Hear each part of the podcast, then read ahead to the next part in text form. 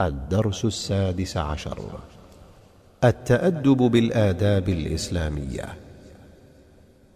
التأدب بالآداب الإسلامية ومنها السلام والبشاشة والأكل باليمين والشرب بها والتسمية عند الابتداء والحمد عند الفراغ والحمد بعد العطاس وتشميت العاطس إذا حمد الله وعيادة المريض.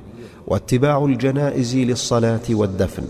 سلام أن تقرأ السلام على من عرفت ومن لم تعرف من الإسلام. تقول السلام عليكم ورحمة الله.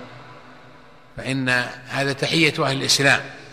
وهو من موجبات التحاب ودخول الجنة. قال عليه الصلاة والسلام والذي نفسي بيده لا تدخل الجنة حتى تؤمنوا ولا تؤمنوا حتى تحابوا. أولا أدلكم على شيء إذا فعلتم تحاببتم أبشوا السلام بينكم. وله آثار كريمة السلام وهو اسم من أسماء الله ينبغي أن يفشى بين الناس أن تسلم على من عرفت ومن لم تعرف. وسئل عليه الصلاة والسلام عن رجلين يلتقيان أيهما يبدأ بالسلام؟ فقال أولاهما بالله عز وجل.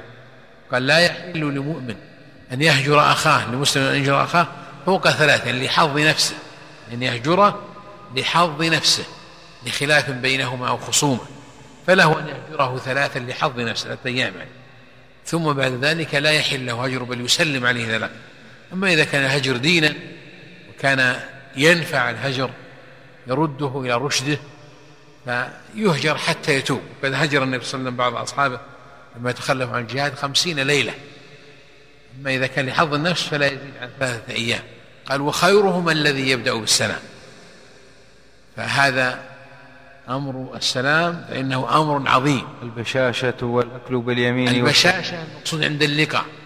كما قال عليه الصلاة والسلام لا تحقرن من المعروف شيئا ولو أن تلقى أخاك بوجه طليق. فانبساط وجهك لأخيك عند اللقاء صدقة منك عليه. فلا تحقرن شيئا من ذلك. من عليك أن تلقى أخاك المسلم بوجه طليق. هذا من أخلاق أهل الإسلام. هذه البشاشة وهي من أسباب الأنس والمودة. أن يركن إليك وأن يستفيد منك ويستنصحك. وهذا واجب عليك نحوه أيضا إذا طلب ذلك منك.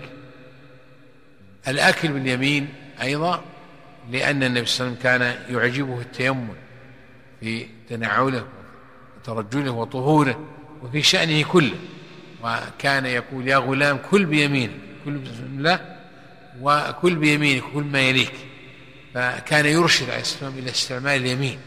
ويبين أن استعمال الشمال أن هذا من التشبه بالشيطان والكفار. ولما أكل رجل عنده بشماله قال كل بيمينك. فقال الرجل متكبرا لا أستطيع. فقال عليه الصلاة والسلام لا استطع. فما رفع الرجل إلى فيه عوقب بذلك. نعم. والآداب الشرعية عند دخول المسجد أو المنزل والخروج منهما. عند دخول المسجد يقدم رجله اليمنى. بسم الله. السلام على رسول الله. اللهم اغفر لي ذنوبي وافتح لي أبواب رحمتك. وكذلك إذا دخل منزله يذكر الله فإن ذكر الله تعالى مطردة للشيطان مفتاح لأبواب الرحمة والخير. لذلك ينبغي أن يذكر الله تعالى. وهكذا عند الخروج من المنزل وعند الخروج من المسجد. لكن عند الخروج يقدم رجله الشمال. ما عند الدخول فيقدم رجله اليمين. وأخبر صلى الله عليه وسلم أن الرجل إذا دخل بيته فذكر اسم الله قال الشيطان للشياطين فاتكم المبيت. إذا ذكر الله عند العشاء قال فاتكم المبيت والعشاء. المقصود أنه ينبغي ذكر الله. وقال أغلقوا الباب واذكروا اسم الله. حديث وفيه فإن الشيطان لا يفتح بابا مغلقا. نعم. وعند السفر ومع الوالدين والأقارب والجيران والكبار والصغار. كذلك الدعاء الماثور عند السفر يدعو به المرء ملتجئا إلى الله تعالى متمسكنا بين يديه راجيا منه العون والتوفيق والعافية لأن السفر قطعة من العذاب ضمنه للأخطار والحاجة الشديدة وضياع النفقة والضلال في الطريق وغير ذلك يلجا المؤمن إلى ربه عند السفر. ويتادب بالآداب الشرعية المأثورة عن النبي صلى الله عليه وسلم حتى يوقع الشر والمكاره ويوفق في سفره للخير. نعم. المقصود أن الإنسان يعامل الناس بالإحسان بطلاقة الوجه وطيب القول وبذل الفضل وكف الأذى وتحمل الأذى وأحق الناس ببرك وإحسانك والداك ثم إخوانك وأقاربك وذووك وأرحامك فهم أحق الناس ببرك. ثم من يليك؟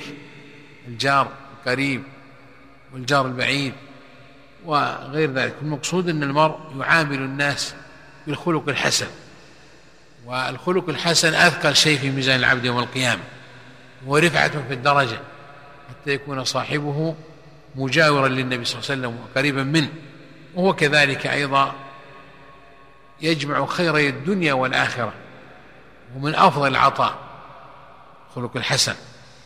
وجاء في فضائله أحاديث كثيرة عن النبي صلى الله عليه وسلم خالق الناس بخلق حسن. وأخبر أنه أثقل شيء في ميزان العبد والخلق الحسن يتحقق بخمسة أمور. الأول طلاقة الوجه عند اللقاء والثاني طيب القول.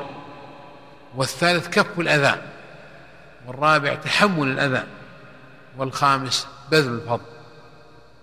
إذا تحليت بهذه الخمسة كنت من أهل الخلق الحسن وما نقص ذلك فهو نقص في خلقك. نعم. والتهنئة بالمولود والتبريك بالزواج والتعزية في المصاب وغير ذلك من الآداب الإسلامية في اللبس والخلع والانتعال. تفرح لفرحهم وتسر لسرورهم لأن هذا مما يؤنسهم مما يشعل المودة بينكم من أسباب التعاون على البر والتقوى من أسباب الرحمة وغير ذلك.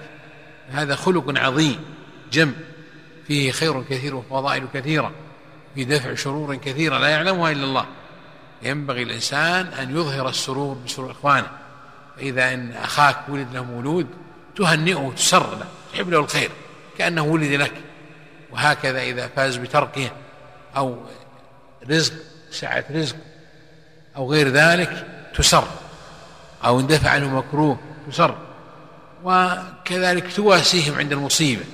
فإذا مات لهم قريب أو ذهب لهم غالي تجابرهم وتعزيهم تبين أن لله تعالى عزاء من كل مصيبة وجبرانا من كل نقيصة وخلفا من كل فائت وتسليهم. وتخبر أن الدنيا ليست شيئا وأن الله تعالى يعطي الدنيا من يحب ومن لا يحب ولا يعطي الدين إلا من أحب إن أعطاه الله الدين فقد أحبه أنه ما ذهب شيء على المسلم إلا عوضه الله تعالى عنه خيرا منه وكفر به من خطاياه وكان من أسباب تكميل توحيده وتجرده لله عز وجل. الله تعالى قد يؤدب عبده ويلجئه إليه رحمة منه به سبحانه وتعالى يبتلي بالمصائب أو الخوف أو الهموم أو غير ذلك لأجل أن يلجأ إلى ربه ويضرع وأن يتخلى عن الخلق ويتخلق ويتعلق بالخالق جل وعلا. فينبغي أن المؤمن يكون مع إخوانه يسر لسرورهم ويحزن لحزنهم ويساويهم ويواسيهم عند مصيبتهم. فإن المؤمنين كالجسد الواحد. نعم.